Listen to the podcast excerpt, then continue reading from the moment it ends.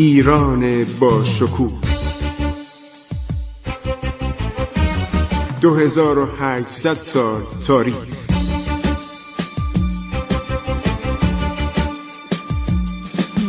عبور از تاریخ.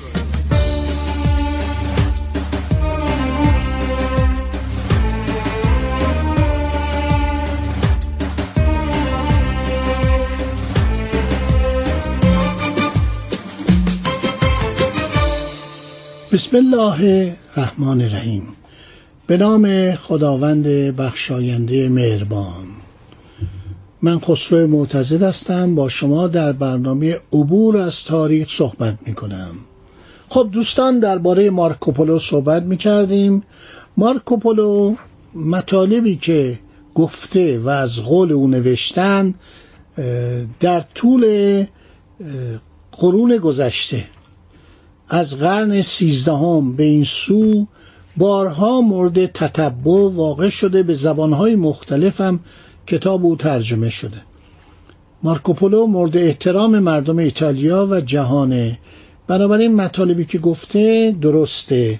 رفته در دربار چین اتفاقاتی برای افتاده در دربار منکو قاان مرتوجه بوده. برگشته رفته یکی دو تا سفر کرده معمولیت هایی به او دادن. عرض شود که بعدم وقتی به میهن خودش برمیگرده افراد حسود برای او پاپوش میدوزن و این بیچاره رو به زندان میندازن. که در زندان برای یک کسی این مطالب رو میگه اونم می‌نویسه. قلم خوبی داشته و این گفتهاش بسیار جالبه. سفرنامه مارکوپولو من باید تو کتابخانم داشته باشم ولی نتونستم امروز پیدا کنم و خیلی جالبه. یعنی مطالب صحبت که کرده بر پاره از خرافات و قصه ها و افسانه ها رقم باطل می‌گذارد. در هر حال اواخر مغول مملکت ایران یه تحولی پیدا می‌کنه و هرمز قدیم که همین بندر عباسه میشه پایگاه. بعدم بندر جرون که اسم جرون رو جزیره جرون می‌کنن هرمز مردم ایران. بعد سفرهای دریایی شروع میشه و این کشتی های باستانی قرنها حرکت می‌کردن. تا قواست قرن نوزدهم که کم کم کشتی های بخاری که از اوائل قرن نوزدهم اختراع شده بودند تو سفرنامه میرزا سالم ما می‌خونیم که در سال 1813 میلادی کشتی های بخار در رود تیمز لندن حرکت می‌کردن رابرت فولتون و جان فینچ اینها کسانی بودند که کشتی های بخاری رو درست کردند. جان فینچ قبل از رابرت فولتون ولی فولتون اولین بار در رود عرض شود که کلرمونت کشتی بخار رو به کار انداخت. خب مارکوپولو خیلی تعریف می‌کنه. از این کالاهایی که دیده. ادریش فون پردونونه هم به یاد بسپرید. اینم سیاه بعدیه که اومده از اوضاع ایران صحبت می‌کنه. نساجی ایران دوباره تجدید میشه. پارچه نفیس و زری تجدید میشه. نیشابور مرو اصفهان شوشتر شیراز پارچه بافیاشون کارگاهاشون به راه میفته و این مغول ها دیگه کم کم تمدن رو یاد می‌گیرن. متاسفانه بنا به نوشته خاج رشید دین فضل الله از هر ده خانه موجود در شهرهای قتلام و غارت شده و ویران ایران پنج خانه خالی و مخروبه بود. مردم خیلی واقعا بلا سرشون اومد. این قرن هفتم خیلی برای ایران بلا آورد.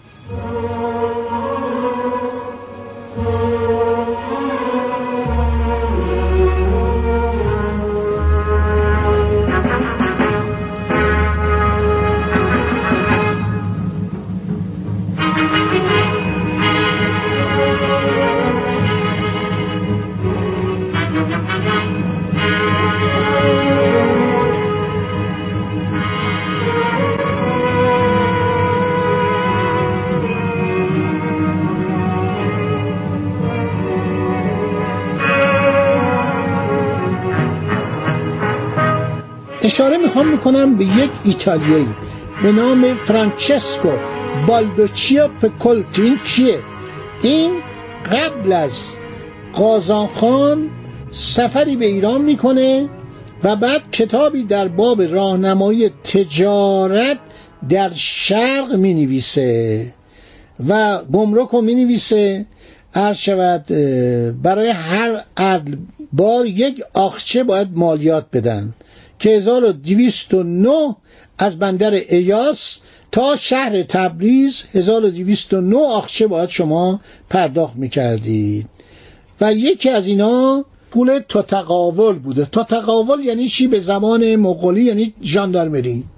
چون حمله می‌کردن دزدان و تتقاولا خودشون شریک اینا بودن تجارت رونق پیدا نمی‌کرد. اینا را همه رو نوشتن در کتاب های مختلف. خاج رشید در کتاب خودش نوشته که راهزنان در بیشتر شهرها خبرچین و جاسوس داشتند که خبر حرکت کاروانها را برایشان می بردن. شگرد این راهزنان این بود که چون سر راه بر کاروانی می گرفتن باگ برمی آوردن که ما را با آنان که چیزی ندارن یا کمتر دارن سر و کاری نیست. تفقه در کاروان می افتاد بازرگانان اونایی که ثروتمند بودن قارت می شدن راهزنان تأسیسات گسترده ای داشتن در شهرها. خاج رشید الدین میگه تتقاول ها یعنی جاندارم ها شریک این کاروان ها بودن. کاروان ها را آنقدر در مبدع راه ها معطل می‌کردن تا راهزنان از حرکت آنان آگاه بشن و فرصت کافی پیدا کنند. دولت قازانی و وزیر لایق آن بسات راهزنان را به هم ریختند هیچ کس به انگام حمله راهزنان حق ترک کاروان را نداشت. این مقررات جدید بود. هر کس از کاروان دور شود مجازات می شود دهات و قصبات نزدیک محل قارت کاروان ها موظف بودند راهزنان را بیابند یا خسارات وارده بر کاروان ها را از کیسه خود بپردازند. در روستا قرار شد تعدادی کماندار و نیزدار باشند. همین کاری که اریک کالبری کرد. اریک کالبری افسر ژاندارمری سوئدی بود خاطراتش هم در ایران منتشر شده. ایشون میگه من وقتی رئیس ژاندارمری راه تهران قزوین رشت شدم به جایی که بیام در جاده بگردم رفتم به معوای به اون کمینگاه های راهزنان به اقامتگاهشون حمله کردم. ظرف یک هفته تمام راهزنان پیدا کردم. اشیاء گم شده پیدا کردم چون رس بود. وقتی اینا می‌زدن تازه ژاندارما می اومدن گفت نه من پیش دستی می کردم این افسر پلیس سوئد بود ایران استخدام کرد خیلی خدمت کرد. کتاب مفصلش هم در اومده تاریخش و خاطراتش و زندگی نامش. این کار خاجه رشید الدین فضل الله انجام داده. تو کتابش هم نوشته. میگه ما تعدادی جاسوس گذاشتیم بعد اومدیم خبرچین به استخدام کردیم پاسگاه تتقاول ها تتقاول یعنی ژاندارم یعنی پلیس راه. در نوایی دور افتاده و خطرناک و گردنه که معوای راهزنان بود ساخته شده بود. در کنار هر پاسگاه لوحه ای از سنگ و گچ فکر کنید قرن سیزده میلادی نصب شده بود که عده راهداران نام آنان نیز مبلغ عوارض کاروان ها را بر آن لوحه حک کرده بودند. این عمل بازرسی را آسان می‌کرد. شدت عمل دولت ایلخانی عرض شود که چنان ادامه داشت که دزدا رو تعقیب می‌کردن. حتی اگه مالم به دست میومد مرگ ساده ترین و کوچکترین مجازات آنان بود. مغول ها با این کار تونستن یک دوران طلایی برای تجارت ایران درست کنند اگر شر داشتن خیرم داشتن. یعنی شعورشون رسید از ایرانیان باسواد از ایرانیان مجرب استفاده کنند و شهرت عرض شود که بازار تبریز و بازارهای ایران به همه جا رسید. ابن بطوته از مردم مراکشه سیاه معروف اسلامیه. بعد از قازان خان اومده به تبریز. نوشته در این بازار هر سن جای مخصوص خود را دارد. هنگامی که از بازار جواهریان میگذشتم چشمان من از جواهرات متعددی که دیدم خیره نوشته بازاریان لباسهای فاخر به تن و شالهای ابریشمین به کمر داشتند و آنها رو عرضه می‌کردن کالای خودش رو ادریک پردنون میگه تبریز شهری با شکوه است. برای مال تجاره از این شهر خوبتر و بهتر شهری در دنیا وجود ندارد. هیچ آزوقه و هیچ نوع کالا بر روی زمین نیست که انبارهای بزرگ از آن در تبریز یافت نشود. موقعیت تبریز بسیار خوب است. از تمام نواحی جهان برای داد و ستد به آنجا میآیند. لودویک پردونون که ایشون از 1318 سفرهای خودش با آسیا آغاز کرده چین رفته هندوستان رفته سوماترا رفته جاوه رفته برنو رفته سینکیانگ رفته و ایران رفته. میگه تبریز چقدر؟ مردمش ثروتمندن و این بازارش با اون همه جنایات مغول غارتگری های مغول چند دهه بعد به این عظمت رسیده بود. سلطانیان هم که در ادوار بعد مرکز مهم تجارت بود در بازار تبریز امتعی از بغداد و موسل و هند و کالاهای تجار ونیزی عرضه می‌شد. تجار ونیزی خیلی ایران رو دوست داشتن و الان هم ایتالیایی در ایران زیادن اینها بودند که شهرت ایران رو به اروپا رساندن تجار ونیز، جنوا و پیزا در ایران حرکت می‌کردند. در شهرهای ایران بین تبریز سواحل دریای سیاه بندر ترابوزان راه کاروان رو بود که از ماکو ارمنستان تا کرانهای دریای سیاه ادامه پیدا می‌کرد. جنگای صلیبی که شده بود اینا اومده بودن به این قسمت. و مارکوپولو وقتی به آسیای مقدم باختری مراجعت کرد تعجب کرد. دید شهر تبریز مرکز بازرگانی شرق و غرب جهان شده عده زیادی از بازرگانان ایتالیایی که تابع جمهوری های کوچک و مستقل ژن و پیزا بودن در آن شهر دارالتجارایی تأسیس کرده بودند. برای مزید اطلاع شما شنوندگان عزیز عرض می کنم پیترو دیگلیونی اگر گفتید که اولین کتاب راهنما عرض شود در مورد ایران رو نوشته به زبان ایتالیایی. آه خیلی جالبا شما فکر کنید در سال 1264 میلادی 643 هجری قمری 20 سال 30 سال بعد از مغول کتاب نوشته راهنمای سفر به ایران.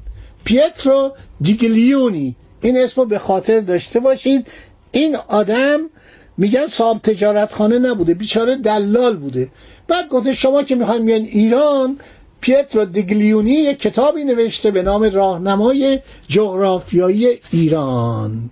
خب دوستان این برنامه هم تمام شد که بعد هم باز هم درباره دوران تجارت و عظمت ایران صحبت می‌کنیم که مغول ها اومدن مایه شر بشن مایه خیر شدن. کشور ایران عظمت خودشو پیدا کرد و تجارت ایران به مسیر جهانی افتاد. اینا هم آدم شدن. اینا هم ایرانی شدن. حالا داستانای مفصلی داره که خواهم گفت. خدا نگهدار شما تا برنامه بعد. عبور از تاریخ.